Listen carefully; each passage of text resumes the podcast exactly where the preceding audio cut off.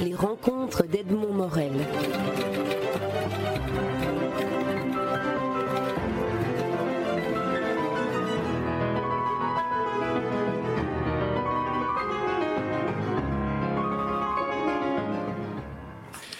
Pierre Mertens, votre roman Les éblouissements paru en 1987 sera republié en 2011 aux éditions du, Seuil.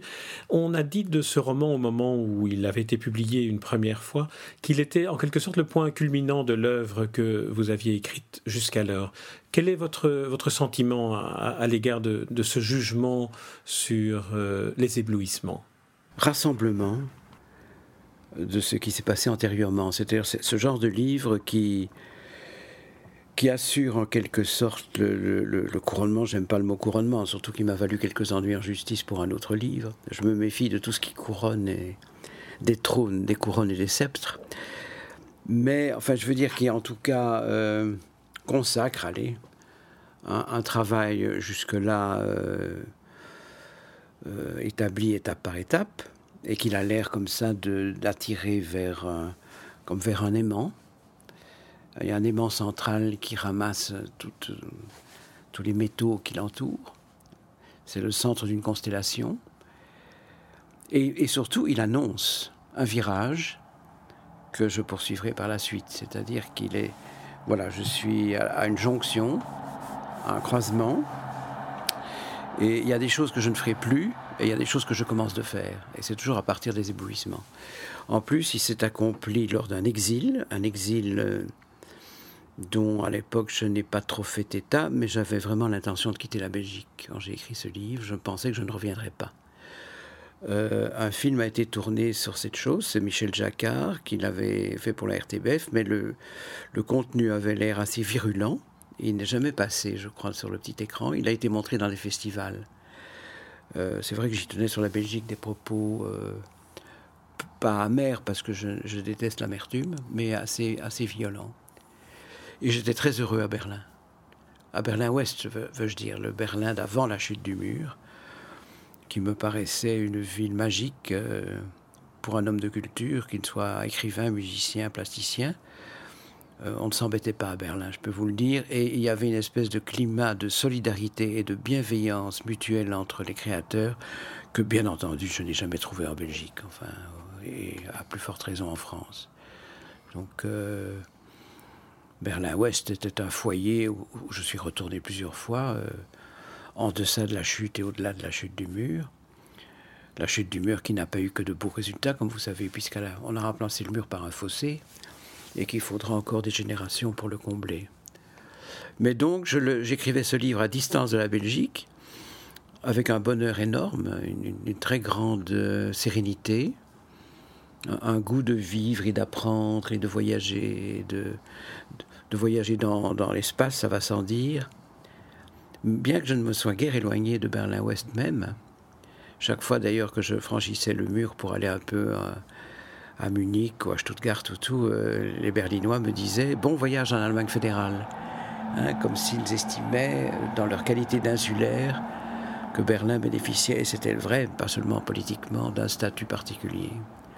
Donc aller à Berlin et aller en Allemagne, ce n'est pas du tout la même chose. D'ailleurs, le Berlinois ne ressemble pas aux autres Allemands. Il est beaucoup plus drôle, il est beaucoup plus ironique, il est beaucoup plus double la double dimension de la germanitude y apparaît dans toute son incandescence. Alors, le, roman, on, revient au roman Les Éblouissements, on reviendra à, Berlin en cours, euh, d'entretien. Euh, on revient au roman Les Éblouissements. Il, euh, pour, deux mots pour ceux qui n'en connaissent pas, le, disons, le, la, ligne, la ligne de force, il s'agit de. Il retrace la vie du, du poète allemand Gottfried Benn, un poète expressionniste qui a fait à un moment donné de sa vie et de manière éphémère le choix le mauvais choix au moment de la montée du, nazisme en, Allemagne. Et à partir de, de, ce personnage-là, vous avez construit un, un roman qui, est, qui porte le titre d'éblouissement, mais qui est surtout un roman qui donne le vertige parce qu'il il ne cesse d'aller au bout de cette démarche que vous avez, qui est d'essayer de, de comprendre l'histoire à travers le destin d'un homme vu sous, la plume du, romancier. Oui, c'est vraiment le. Je crois que le tâche du romancier, c'est de s'intéresser au singulier. Euh, et évidemment, accessoirement, que le du particulier, on puisse passer au général. Euh, les romanciers qui, trop embrassent mal, mal c'est-à-dire qui, dès le départ, euh, bien qu'il y ait de magnifiques exceptions, mais au fond assez rares, euh, qui, qui, entendent rendre compte de la destinée d'un peuple en, parlant aussitôt de tout ce peuple, etc., comme ça, de façon massive, réussissent rarement leur croisière.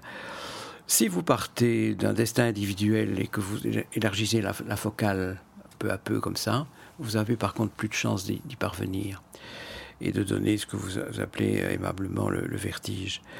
Euh, le cas de Ben m'a littéralement fasciné parce que euh, j'avais acheté euh, Double Vie, donc Doppelleben en allemand, qui avait paru en français aux éditions de Minuit. Et j'étais professeur à l'université de Bruxelles à l'époque et je me réveillais très tôt en été pour aller interroger euh, de pauvres victimes. Et il faisait très beau, et j'étais deux heures à l'avance, et j'ai choisi de me mettre à la terrasse devant laquelle vous, vous m'interrogez. La lumière était plus belle, et j'avais deux heures à tuer, j'ai regardé ma bibliothèque, j'ai dit tiens, je, lirais bien au moins le début d'un livre. Et puis j'ai vu un livre un peu mince, d'un format agréable, avec le label de, de minuit. J'ai dit tiens, double vie, je ne l'ai jamais lu. Et je suis finalement arrivé en retard à l'université, parce que la matinée y est passée. Je me suis excusé de mon retard auprès des étudiants. J'avais à m'excuser parce que ma vie avait changé. Euh, Doppelleben m'a fait faire en, trois heures un voyage étourdissant. Et je savais en le terminant que j'écrirais un livre à son, qui partirait de là, mais non pas une biographie de Ben. je n'aime pas le genre biographique. Je lui ai déclaré la guerre plusieurs fois. Je le dirais même de façon excessive, de façon partiale, un peu sectaire.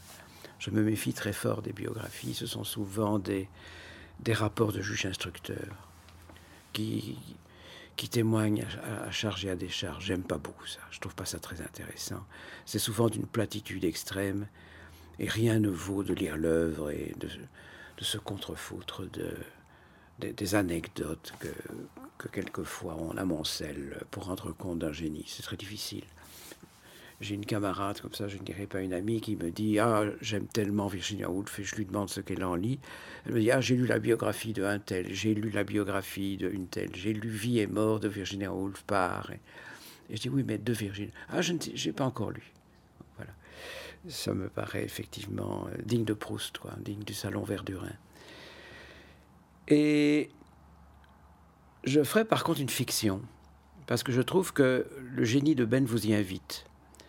Double vie est un fragment, non pas d'autobiographie, c'est un fragment de proposition de destin, mais qui vaut par ses silences et ses manques, par ses blancs, plus que par ses pleins et ses déliés. Et c'est pour ça que je me suis passionné. Lisant un livre, je me passionnais autant pour ce qu'il ne disait pas que pour ce qu'il disait.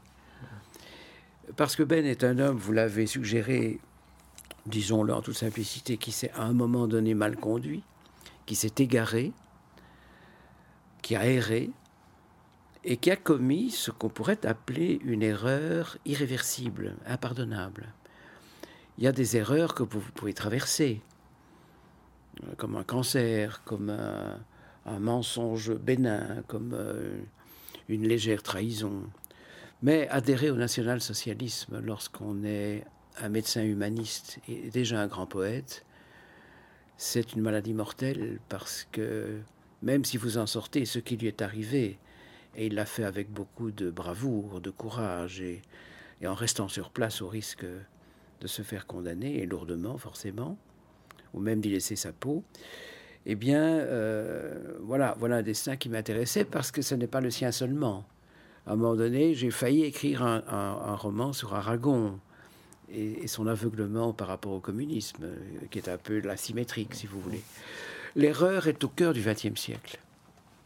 L'aveuglement est au cœur de l'histoire des intellectuels du XXe siècle. Vous voyez les, contradictions et les apostasies de Jean-Paul Sartre. Euh, alors que jamais Sartre ne s'est traité lui-même comme renégat ou en contradiction avec lui-même. N'empêche que le zigzag est, assez saisissant et quelquefois tout à fait à son honneur du reste, parce qu'il y a des apostasies euh, qui sont des actes de bravoure, qui sont, qui sont très honorables.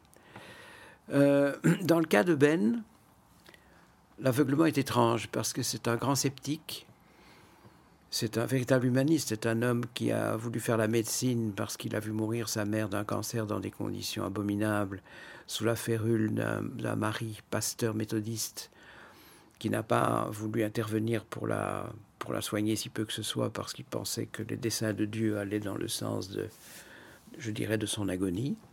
Et c'est ce qui l'a, c'est ce poussé à faire la médecine et à faire la médecine à Berlin et pas rester dans son Neuburg natal.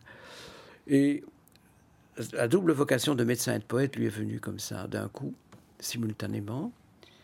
Et la médecine et la poésie chez Ben sont liées, en partie liées l'une avec l'autre. J'ai toujours été fasciné par les écrivains médecins. Parmi les écrivains majeurs, pour moi, il y a, quelques médecins.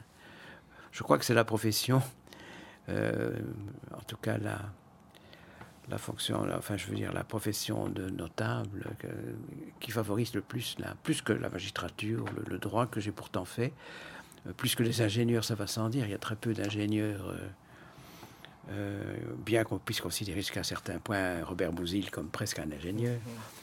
Euh, on sait qu'Alain Robbe-Grillet était ingénieur agronome, enfin bon, ne nous égarons pas.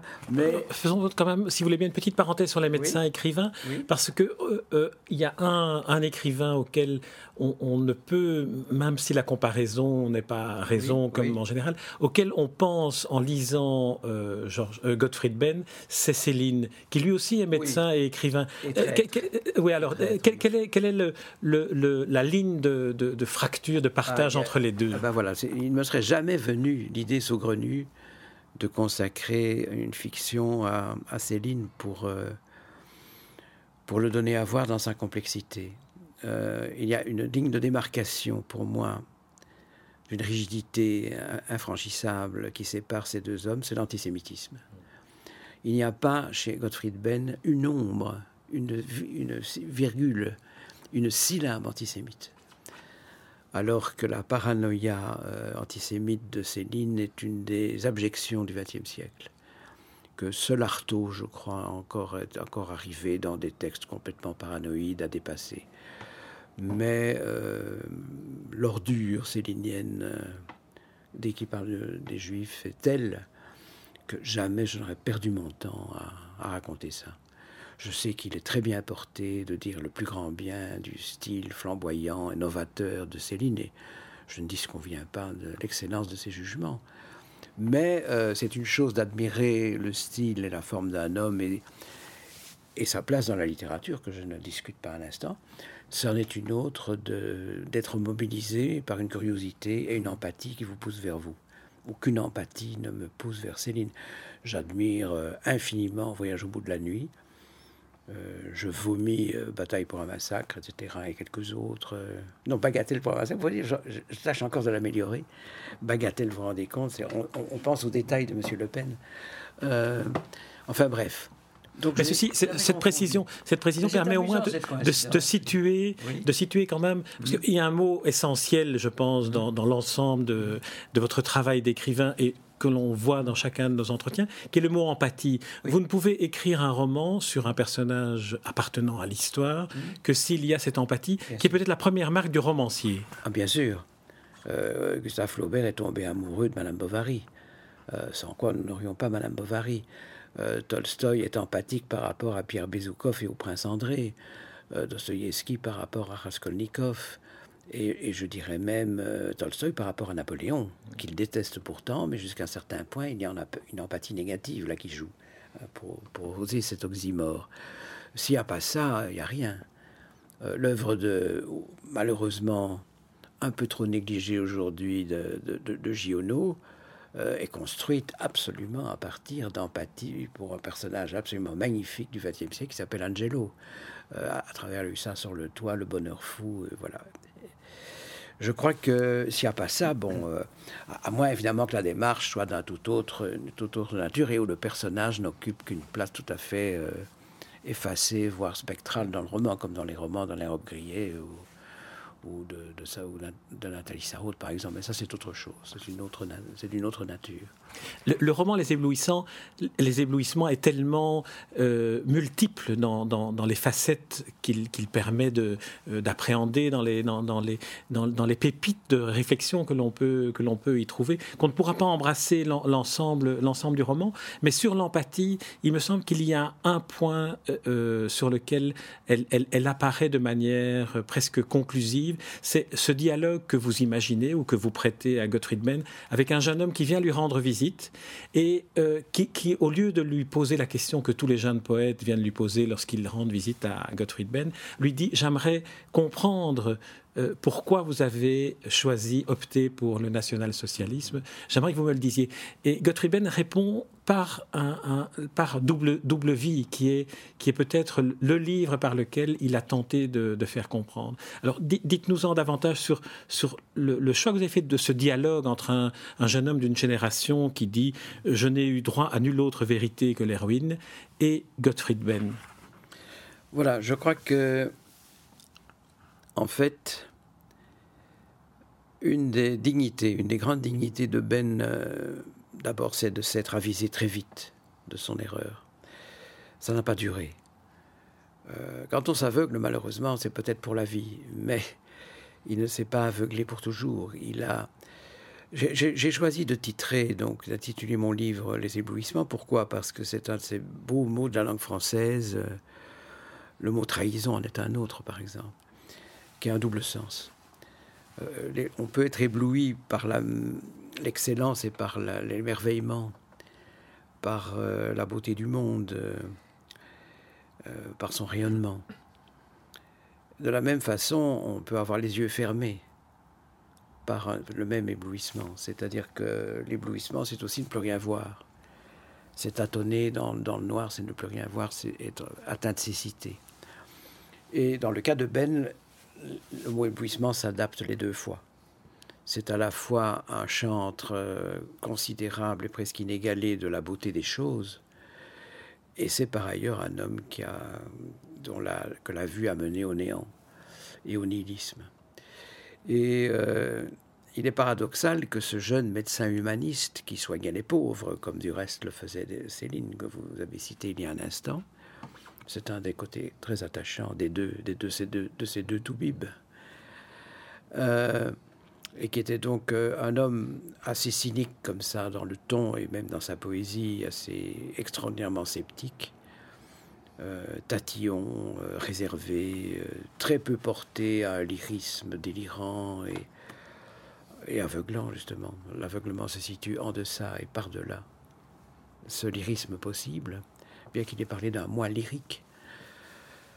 Eh bien, il y a chez Ben euh, une, espèce de grand transport euh, de, passion vers les hommes et en même temps d'extrême réserve à leur sujet.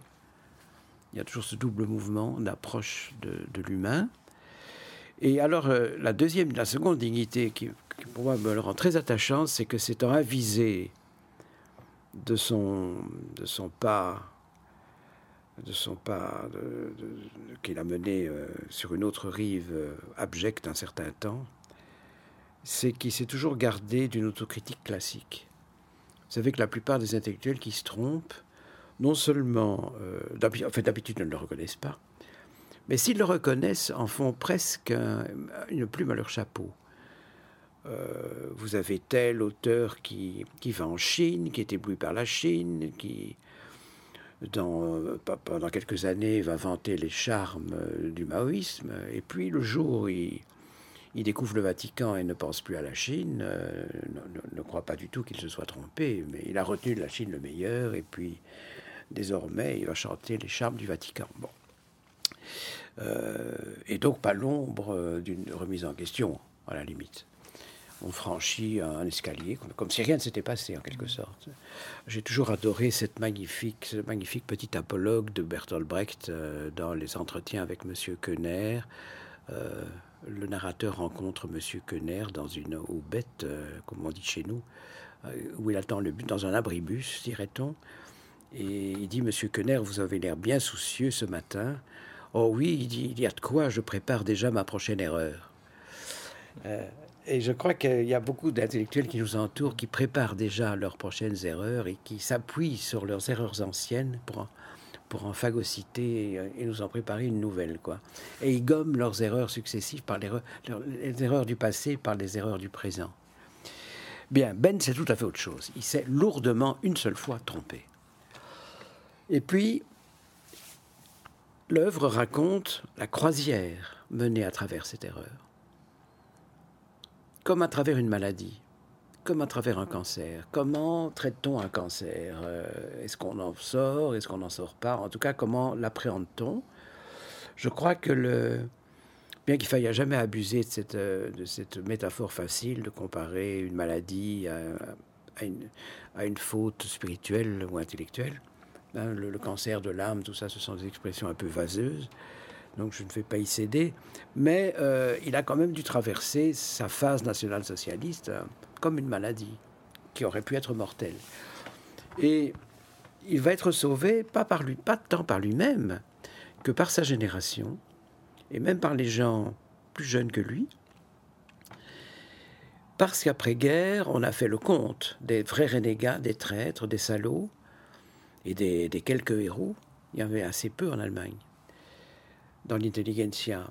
Et la plupart étaient déjà partis. Ils étaient partis en Californie, ils étaient partis en Suisse. Il y a eu, il y a eu Thomas Mann, il y a eu Heinrich Mann, il y a eu Klaus Mann, Erika Mann, il y a, il y a Brecht, euh, il y en a eu quelques autres comme ça. Il y a toute une génération qui a foutu le camp pour s'inventer un nouveau destin, généralement en Californie. C'était le point de rassemblement le plus, le plus ouvert à eux. Aussi, quelquefois, pour rester en Europe, uniquement en Suisse, mais voilà. Euh, quelques-uns sont restés, euh, généralement les salauds, qui sont devenus franchement des militants du national-socialisme. Euh, par exemple, le romancier qui ne dit plus rien aujourd'hui, mais qui avait un, nom, qui avait une renommée à l'époque, qui s'appelait Hans Joost. Joost était le grand romancier, entre guillemets, avec quatre guillemets de chaque côté, du régime. C'était vraiment le larbin, le laquais du régime. Et c'est l'inventeur de la fameuse formule euh, quand j'entends le mot culture, je sors mon revolver, qu'on a toujours prêté par ignorance ou par bêtise à, Goebbels, ou voire à qui, qui, a été dite par un romancier, ce qui est quand même bien pire. Qu'un artiste, bon, qu'un homme politique militant dise ça, c'est horrible, mais qu'un artiste aille jusqu'à le dire lui-même, le proférer, c'est immonde, quoi. Voilà. Alors, si on n'aime pas le mot culture, alors on ne fait pas de livre, c'est tout. C'est Jost qui a dit ça, euh, qui était le, grand porte-parole de l'Académie des Arts à Berlin à l'époque. Bon, lui est resté, Ben est resté, mais Ben et Jost, ça n'a rien à voir. D'ailleurs, Ben a travaillé au sein de la Wehrmacht. Il était médecin militaire et il n'était pas affilié à l'NSDAP. Et euh, un officier de la Wehrmacht aurait dit au sujet de Ben Vous devez être un type très bien pour avoir résisté au chant des sirènes national-socialistes et pour vous contenter de travailler dans la Wehrmacht. Et bientôt, d'ailleurs, Ben, en pleine guerre, va écrire 22, 22 poèmes anti-hitlériens, sous un autre nom, bien entendu. Mm. Sans quoi, un quart d'heure après sa parution, il était déjà décapité. Donc. Mais euh, il a réussi à le faire passer sous le manteau.